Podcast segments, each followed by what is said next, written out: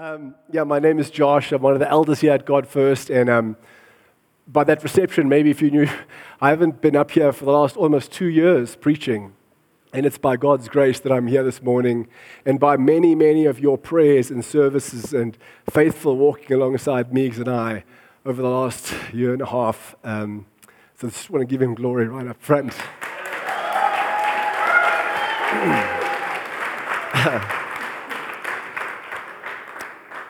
I wonder if um, you've ever had a question for God that you've asked Him, perhaps in a time of difficulty, that you didn't get an answer to. A question you kept coming back to Him with over and over again. Something you prayed about, but you didn't hear get answered. Um, last year, for me and I, there was one question that just kept coming to the forefront of my mind over and over again. And the reason this question kept coming up again and again is because of August 11th of 2021. I'll never forget it. I was sitting in a little dark uh, ultrasound room in a Rosebank Hospital when this ultrasound tech came in who just done a scan on me. And uh, I didn't really know him at all. I was planning to go back to my GP to get the results later in the week. And he's like, Do you want to know? Because you can know. And he's like, Yeah, I found a lump and it's cancer. And the floor kind of just dropped out from underneath me. And he's like, I called your GP already. He wants you to come back and see him right now. So I drove down to the GP and he explained to me that he'd already made an emergency appointment for me the next day with his urologist, and I went there with Meeks this time the next day. And the urologist explained to us what was happening, and he said he'd already booked for tomorrow an emergency surgery for me to have one of my testicles removed. And that was a real bummer because I was both very connected, figuratively and literally, to both my balls. You're not allowed to laugh at the cancer guy, okay? Uh, anyway, over the next few days and weeks and months, um, as I went through uh, chemo after chemo and then surgery after surgery and then high dose chemo after high dose chemo, the same question just kept coming up. I go to sleep asking it, and I wake up asking the same question over and over again. It colored everything about my life. And the question really was God, am I going to get to live or not? Are you going to save my life? I asked this question on behalf of my wife. Obviously, you know, was she going to have to live without me? On behalf of my four kids, you know, would they be able to be raised without me? On behalf of this church that I'm part of and my work, but, but selfishly, mostly, I asked the question for me. You know, God, are you going to save my life or not? Maybe you're here this morning and you have a question that's similar to mine. Maybe it's not as dramatic. You know, maybe it's, am I going to make it to the end of the month financially this month? Will my marriage ever be good again, God? How am I going to deal with being let go from my job? Well, I'm going to make you wait a little bit longer before I answer that question and we tackle a question that Joshua asked of God in the passage that we're going to be looking at today. So think of this as a little teaser for what's to come. But let me start off just by praying for us quickly. Father God, we know that you're the one with all the answers. You're the one who's in control. You sit on your throne. And um, we come this morning uh, looking for some of those answers, Father God. And I pray that as I speak, you would take my words and you would mix them with the Holy Spirit. And what I say would be more than just what I say, but that you would be able to speak into people's hearts this morning. And the Holy Spirit would make their hearts fertile soil to hear from you this morning, not just from me, Father God. Amen. So you'll remember we're in the fifth part of our Joshua series. Um, we've been going through this the last four weeks, and things really heat up this morning as we finally reach the part in the story that Joshua was really famous for. Some of you, if you've been Christians long enough, like me, you might even remember having sung about this in Sunday school when you were a little kid. So make me sing it by myself now. Joshua fought the battle of Jericho, Jericho, Jericho. Joshua fought the battle of Jericho, and the walls came tumbling down. It went a little bit better than I thought it was going to go. Um, yeah, so this morning, uh, just to give you some context, we're in this Battle of Jericho. And I got to tell you, when I was a small kid, every time we spoke about the Battle of Jericho and Joshua, my chest would kind of puff up because I'm like, yeah, that's the guy in the Bible named after me. my name is also Josh. It took me a while to realize that he wasn't so much named after me as I had been named after him. Um, but yeah, just to give you some context, the Israelites had been freed out of Egypt. They'd been wandering around the desert for the last 40 years. And the beginning of the book of Joshua, they finally approach the promised land, this land that God has promised to them. And Joshua has been made a new leader in place of Moses, and God has told him throughout the first few chapters of the book of Joshua just to be strong and courageous and to obey. Don't turn to the left or to the right from my word, and things will go successfully for you, Joshua. This is pretty much the golden thread of this whole series of the book of Joshua that we've been doing, which is that God is, is faithful to fulfill his promises to those who trust and courageously obey him. So, Dave unpacked a few weeks ago how God miraculously split the River Jordan so the Israelites could cross over on dry land. Last week, Don unpacked how God told Joshua to take 12 stones out of the dry riverbed of the River Jordan and to build them into a memorial so the Israelites could remember this incredible miracle that God had done for the Israelites. And Don went further to say that we are called to be living memorials to God, that point to God in the same way. So Joshua has finally fully taken the mantle of Moses. He's the new leader of Israel. He's had this incredible miracle of seeing the River Jordan split. But the Israelites have yet to actually come up against an actual adversary in a fight. Rivers don't punch back. So let's dive into this first part of my preach this morning, which I've entitled The Wrong Question. We pick up the story on the eve of the Battle of Jericho. Joshua's out walking. Maybe he's on a prayer walk, I'm not sure. I'm sure he's feeling pretty nervous. There must have been a heck of a build up to this moment in time for Joshua. Remember, 40 years previously, Joshua had been in this exact same spot in front of Jericho. He had gone in with 10 other spies and Caleb. They'd gone out to seek, spy out the land, and see, and they'd come back to report. And Joshua and Caleb were the only two to say, Yeah, it's going to be tough, but we can do it. We can take this promised land with God on our side. All other 10 spies are like, No way, the people are like giants. We've appeared like grasshoppers before them. There's no way we can do it. That's 40 years ago. Imagine the build up for him to this moment. The only difference now is that Moses is no longer leading the people, Joshua is the one leading the people. He's got to put his money where his mouth is now. There's no river between him and this massive fortified city of Jericho. We're told it's one of the biggest, most fortified cities in the whole area. If they wanted to move into the promised land, this was one of the toughest routes to take to get into the promised land. And to add to all this, Joshua is probably about 80 years old now. Not exactly prime fighting material. Still, he's out, out walking the night before the battle, and the way the text is written, it sounds like he's gotten really close up to the walls of Jericho. Let's see what it says here in Joshua chapter 5, 13 to 15. When Joshua was by Jericho, he lifted up his eyes and looked, and behold, a man was standing before him with his drawn sword in his hand. Not exactly the kind of thing you want to encounter the night before a big battle when you're 80 years old, you are the leader of your entire people, and you've wandered off into enemy territory. That's me in that situation, I'm like, I'm out of here. Thankfully for us, Joshua is a man's man. He doesn't back down. Look what he says. And Joshua went to him and said, Are you for us or for our adversaries? See, the translation implies here that Joshua kind of gets in the guy's face, looking for a fight almost, you know? He's, Are you on my side or not? And this is the response he gets. And he, that's the man with the sword, said, No. Kind of a weird answer. Wasn't really a yes no question. And this is where we kind of have to come back to my little teaser at the beginning. You see, Joshua's question, a lot like my question, maybe a lot like the question you might have in your heart, is Hey, God, are you on my side or not? Are you going to heal me from cancer or not, God? And what's the answer that Joshua gets? And he said, No, but I am the commander of the army of the Lord. Now I have come. What does this no mean to Joshua's question? It sounds an awful lot like, well, you're asking the wrong question. See, the question is not so much, am I on your side, Joshua, but are you on my side? He's saying, I don't want to just come into your army, Joshua, as a lieutenant. I want to come in as the general. Let's see what Joshua responds. And Joshua fell on his face to the earth and worshipped and said to him, What does my Lord say to his servant? And the commander of the Lord's army said to Joshua, Take off your sandals from your feet, for the place where you are standing is holy. And Joshua did so.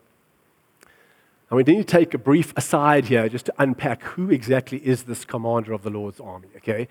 There have been a number of people over the time who've said that, well, this was maybe an angel of God commanding the army. But I think there's a problem with that statement for two reasons. One, throughout the Bible, angels notoriously don't allow themselves to be worshipped.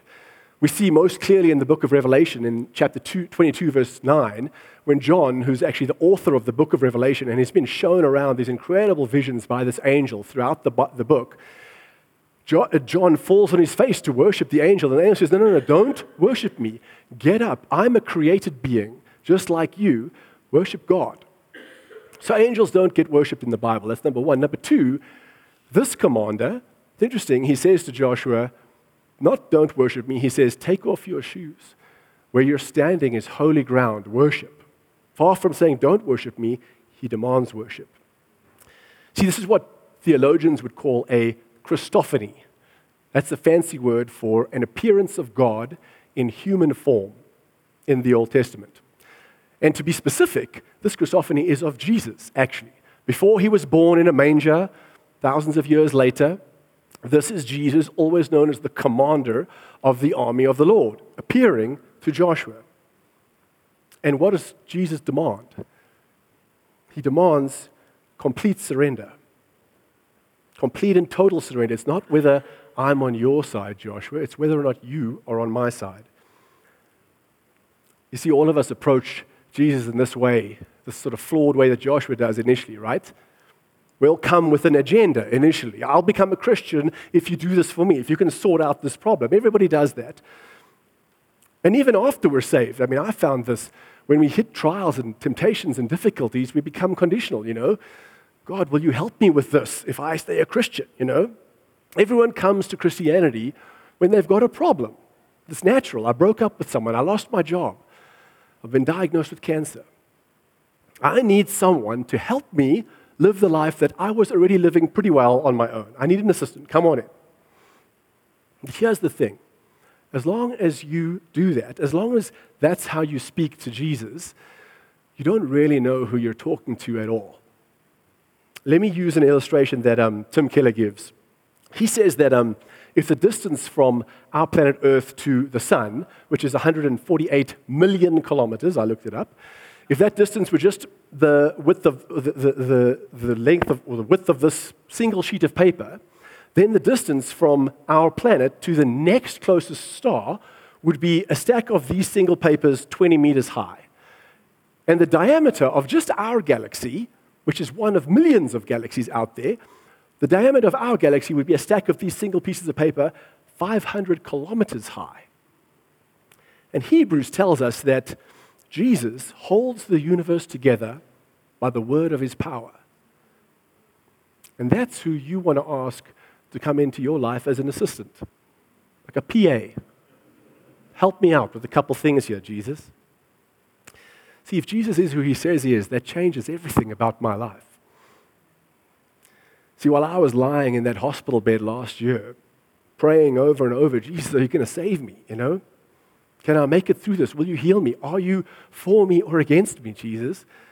What I was really saying was that, Jesus, I trust you completely if I get to live. My faith was dependent on God plus getting to live. And until I could hear him definitively say to me, No, Take off your shoes and worship because the ground you're standing on is holy. I wasn't really allowing Jesus into my full situation. See, if you come to Jesus conditionally, if, if you say, I'll obey you if, you haven't really come to Jesus at all. If you say, I'll, I'll obey if, you are really still the Lord of your own little life. And what you're trying to do is recruit God into your army. And God says, no, no, no. Either I don't come in at all, or I come in as the general. See, we need to be asking the right question Am I on Jesus' side? Have I surrendered my life not only to the Jesus who loves me and the Jesus who can heal me, but the Jesus who is holy, who's all powerful, who is just? That is a scary Jesus to me. It's not only warm and fuzzy, Yes, he's a great savior, but man, he is not to be taken lightly. Have you fully surrendered to him? Which brings me to my second point um, and how we do that the courage to trust and obey. So Jesus arrives as the commander of the Lord's army, and he gives Joshua a bunch of instructions on how the Israelites are going to defeat Jericho. Except the instructions that he gives Joshua are kind of weird. They're not really what you would expect. Let's read on. Now, Jericho was shut up inside and outside because of the people of Israel. None went out and none came in. And the Lord said to Joshua, See, I have given Jericho into your hand with its king and mighty men of valor. You shall march around the city, all the men of war going around the city once. Thus you, sh- you shall do for six days. Seven priests shall bear seven trumpets of ram's horns before the ark.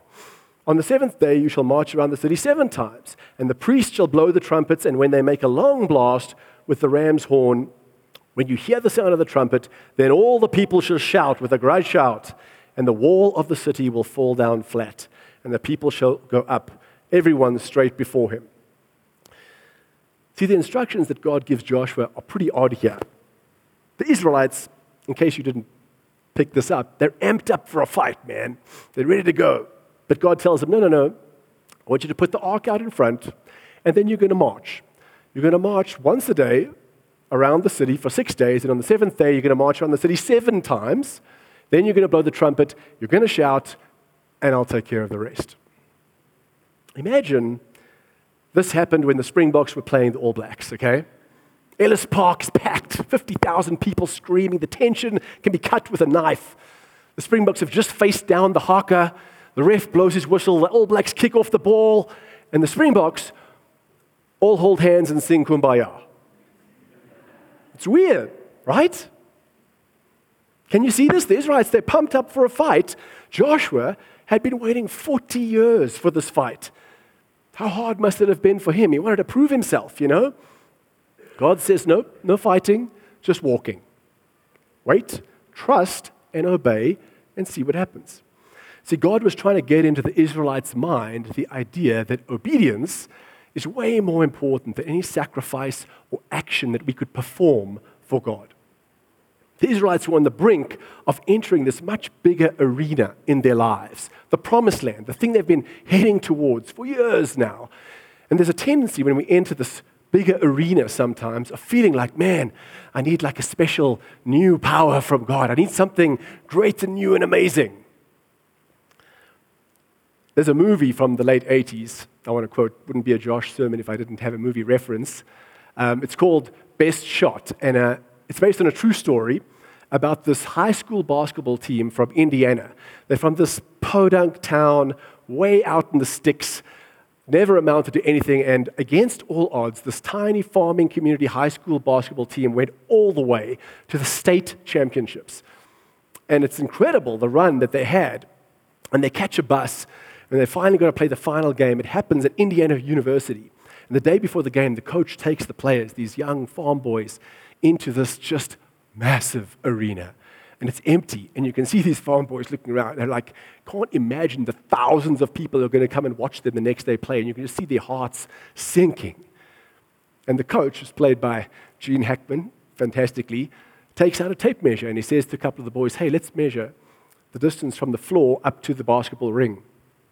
It's 10 feet. Now let's measure from under the basketball ring to the three point line, 15 feet. And he says, yeah, it's the exact same dimensions as our basketball gym back home in the barn. And you see the boys, man, they laugh, you know. Suddenly they realize what he's saying is yes, there's a bigger arena. It might be much bigger, it might be intimidatingly large, but the basics of how we play basketball stay the same. Remember the golden thread of our series God is faithful to fulfill his promises to those who trust and courageously obey. The basics trust and obey. They stay the same. Even as the Israelites enter this much bigger arena, facing a fortified city, these Israelites, they had no siege military experience. The only thing they were experienced in was being slaves and taking super long desert hikes. That's it. How were they possibly going to take on this massive fortified city? Yes, it's a whole new arena, but the basics of what it means to walk with God, to trust and obey, remain the same. For Meeks and I, cancer was a whole new arena, man. It was just big. It felt like, yo, it's going to swallow us up. I don't know how we're going to get through this. Even after a lifetime of being a believer, it was so weird to me that my faith suddenly became almost theoretical. I needed some sort of new, bigger prayer, you know. I needed someone super holy to pray for me or speak in tongues or prophesy something amazing to happen. But the reality is, what I really needed was to walk close to my God and to trust and obey his commands. We all go through different auditoriums and scales and arenas. Maybe for you, it's I don't know, trying to get pregnant. Maybe it's the loss of a job. Maybe it's the beginning of a sickness. Maybe it's just depression, you know? The point is the arenas change, but none of the basics do. And sometimes you can feel like the fear and the pressure is going to swallow me whole. I don't know how I'm going to do it. That's certainly how I felt with cancer. You know, do I have what it takes here? Can I make it in the season? God takes out his tape measure and he's like, look, basics remain the same. Throughout the book of Joshua, the primary thing that derails the Israelites from obedience is fear. To Joshua, throughout the book, fear actually equals rebellion. You know what the amazing thing about the Bible is? The command that is repeated the most times throughout the Bible is fear not. Isn't that amazing? 366 times that command appears in the Bible, which brings us perhaps to why God did the things the way He did them in the story. Put yourself in the shoes of the Israelites, okay? Especially of an Israelite warrior. You're expecting a fight. And God says, Nope, you're not going to fight, you're going to march. He doesn't tell them. I mean, there's nothing in the text to tell us that Joshua communicated to the soldiers how long they would need to march for, or when, or what would happen after their marching. They're just told to march. And while they're marching, nothing happens. God never tells them why. Only thing that happens is the soldiers on the wall keep mo- laughing at them and mocking them each time they go around the city. Imagine these Israelite warriors going home at night, each night to their tent, to their wives. The wives like, hey, honey, how was your day? And the married men here will back me up. That is not a simple one sentence answered question.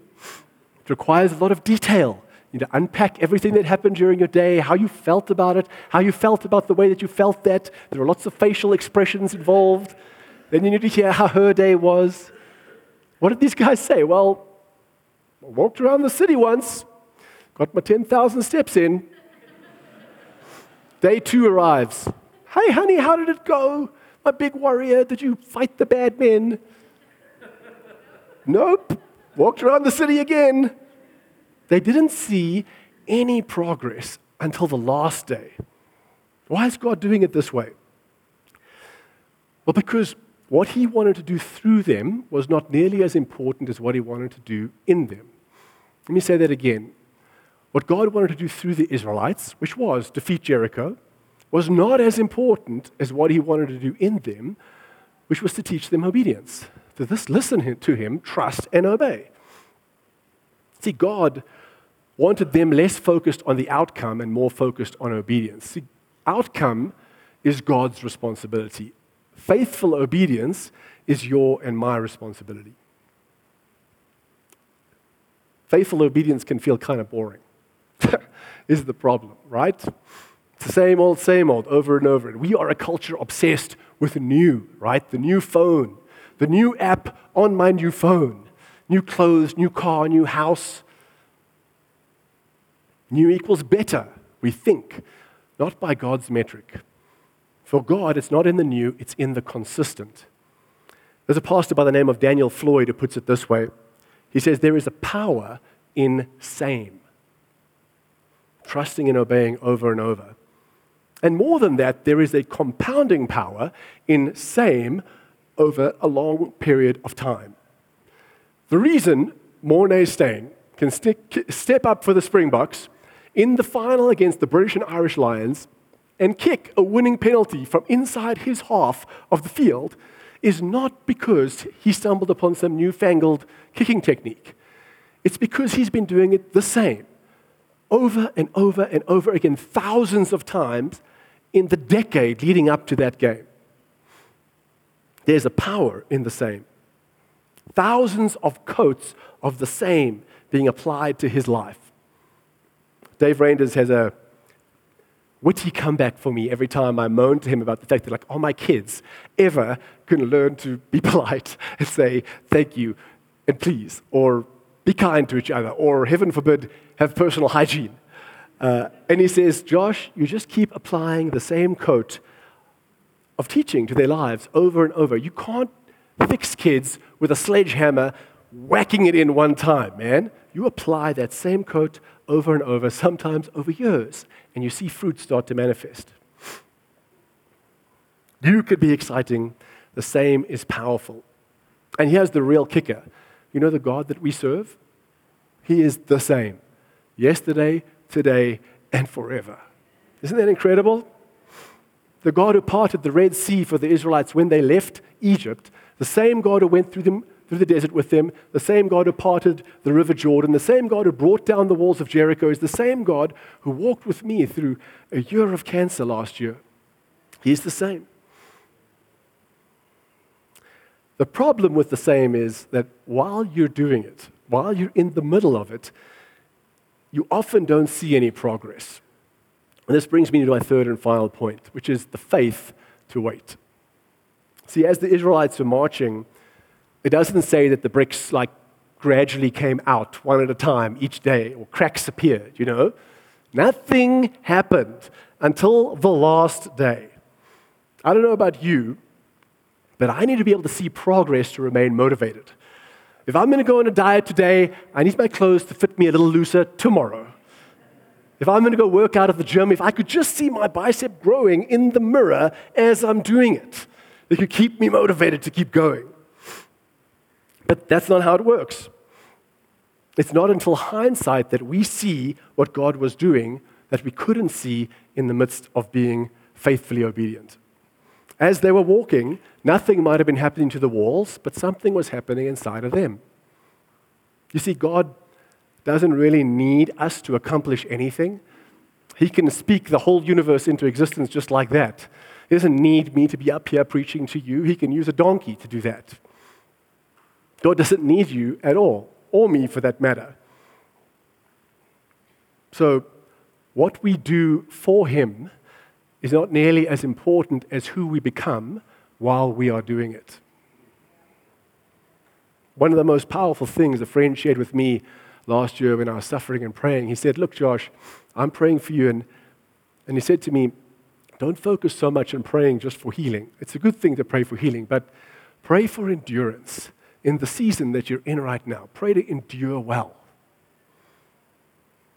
You know, there was another person who was incredible at endurance. We get this incredible picture of him in the scriptures, how he endured on our behalf. Let me read to him, to you about him from Hebrews 12 1 to 3. Therefore, since we are surrounded by such a great cloud of witnesses, let us throw off everything that hinders and the sin that so easily entangles, and let us run with perseverance the race that's been put in front of us, marked out for us, fixing our eyes on Jesus, the pioneer and perfecter of faith for the joy set before him, he endured the cross, scorning its shame, and sat down at the right hand of the throne of God. Consider him who endured such opposition from sinners, so that you will not grow weary and lose heart. See, the greatest danger is that we'll quit. Stop waiting faithfully. What if the Israelites had stopped at day six? Hey? I would have. Nothing is happening. It's day two. The wall has not fallen down. The only thing that's happening is that guy keeps spitting on my head every time we come by here. What if you stopped at day six? See, faith is the ability to keep going even when you don't see results because you know the character of the God that you serve. And endurance is just faith repeated over the long haul, over and over and over again. The same that we hate waiting, right? On the phone to SARS, push one now. What's your ID number? Hold. Can I just speak to a human? Going to get your driver's license renewed. waiting in these long, interminable lines. The worst is when you're flying somewhere to an airport, you get there, now you're circling the airport in the air, waiting. Like, did they not know we were coming? You know, I can see it, it's right there. Give me a parachute, I could jump out. Where are you circling at the moment in your life? Don't give up. Your air traffic controller has got it under control. This is the hardest faith of all the faith to wait. The time in your life when you can't see what God is doing. The circling of sickness, singleness, infertility, being passed over for a promotion. Maybe it's just the circling of, of praying for a loved one to be saved. Circling over and over. The difficulty with circling is that sometimes the wall doesn't fall down the way we thought it should, right? God had a different plan. I'm almost six months cancer free at the moment, and it seems like this amazing Hollywood ending to the story. You know, God defeated the Jericho of cancer in my life. But I could just as well not have survived. Um, I might still not. I, I go for blood tests once a month, you know, it's terrifying every time I go. But what I realized was that the wall that did come crumbling down in my life, and I pray that cancer was also one of them, but the real wall that came down for me was feeling like I needed Jesus plus getting to be alive to be able to trust Him. I'm not saying it's easy, but the idol of my own health, of getting to stay alive, has been revealed to me. And although I'm still working through the outworkings of that after cancer, I'd like to be able to say to Jesus that whether or not cancer comes back, I'm not going to stop shouting your praise. Whether I die, or whether I get to live another 90 years. The sad thing about the book of Joshua is that as much as Joshua tries to lead the people in obedience, to trust and obey, ultimately they fail. They keep falling back into sin. Just like every other book in the Old Testament, the people keep falling back into sin. They just can't be consistent. It's a lot like us, to be perfectly honest. But the glorious news of the New Testament is that another Joshua would arrive, and he would give us the courage to obey all the way. Because this Joshua would show us in even clearer ways how he fights for us. And the city that stood in our way was not Jericho, it was the city of sin and the curse of death. And Jesus, which is really just Greek translation of the name Joshua, Jesus said, Don't lift a finger. You can't take this city of sin down. I will do it for you. And he went to the cross, and when he died, he shouted. And when he did, he knocked down not a wall of bricks and mortar, but a wall of eternal separation between us and God. And the sword of judgment that the commander of the Lord's army held, he turned on himself and pierced his own heart with for you and I. And he said, Just watch and believe and keep shouting my worship. That's what it means to become a Christian. You shout, I believe that you paid the price for me, Jesus, on the cross, and that you've defeated death on my behalf, and the wall of separation between you and God comes down. And then for the rest of your life, you keep on shouting. You keep on trusting, obeying.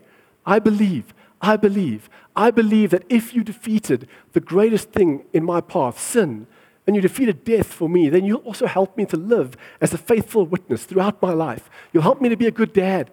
You'll help me to be a good husband.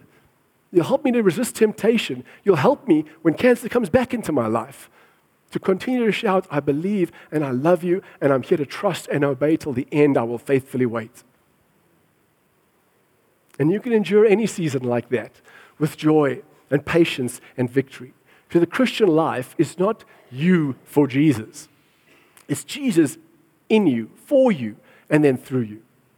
We obtain victory in life and in these various seasons not because of some new fangled battle strategy, but by the same trusting and obeying and walk closely with Him. Show me the pattern of your life, spending time in the Word and time praying with Him and try, time obeying Him, and I'll show you a glorious future. All it takes for you to succeed in this season of your life, in any season of, of your life, is for you to surrender fully, to say to Jesus, You're the general, come in and take over. Then to have the courage to trust and obey, and finally, to have the patience to wait on God. Would you stand with me? I'd love to pray for us. Um, maybe you could just bow your heads, give yourself some privacy. Um, I just want to speak to you. If you here this morning and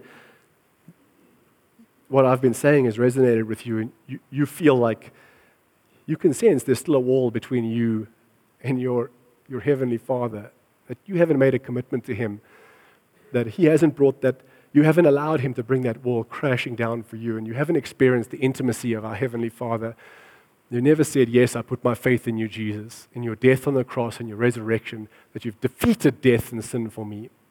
I want to give you an opportunity to respond to him this morning. Won't you slip your hand up? I just want to be able to pray for you. I won't embarrass you, I promise. If you're feeling that this morning, we want to pray with you. We want to love you. Thank you. I see that hand. We want to celebrate. Walls come tumbling down, and we celebrate and we praise with you give you another minute. I see another hand over there. Thank you. Won't you pray with me? We're going to pray all together. Lord Jesus, this morning I accept that you have defeated sin for me. I place my faith in you, Jesus. And I invite you to come into my life as the general. I surrender to you this morning. Thank you for the sacrifice you paid by dying on a cross for me. I love you. I give my life to you this morning. Amen. Amen.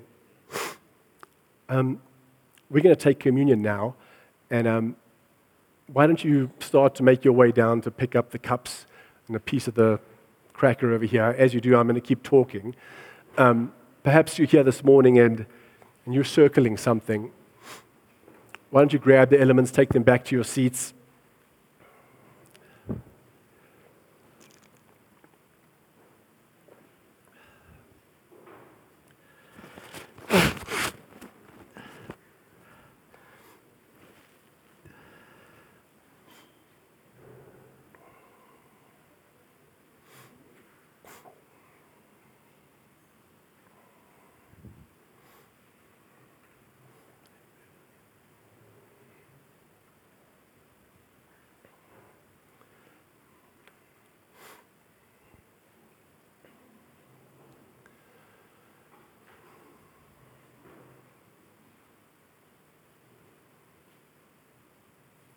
Um, I don't know what it is that you're circling, but I'm sure there's something.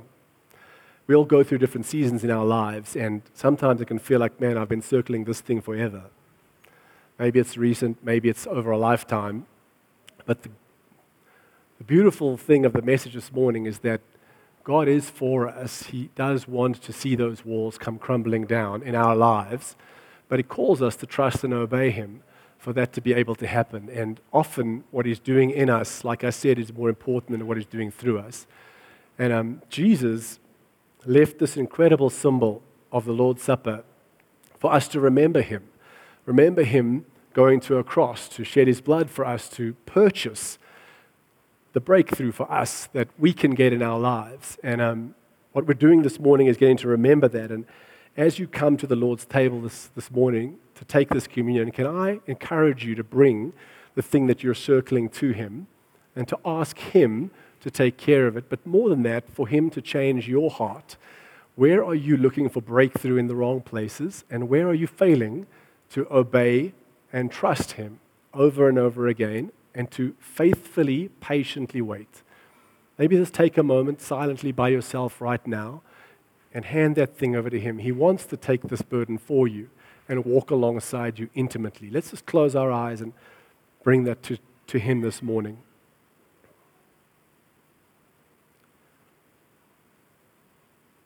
Jesus, we come to you this morning as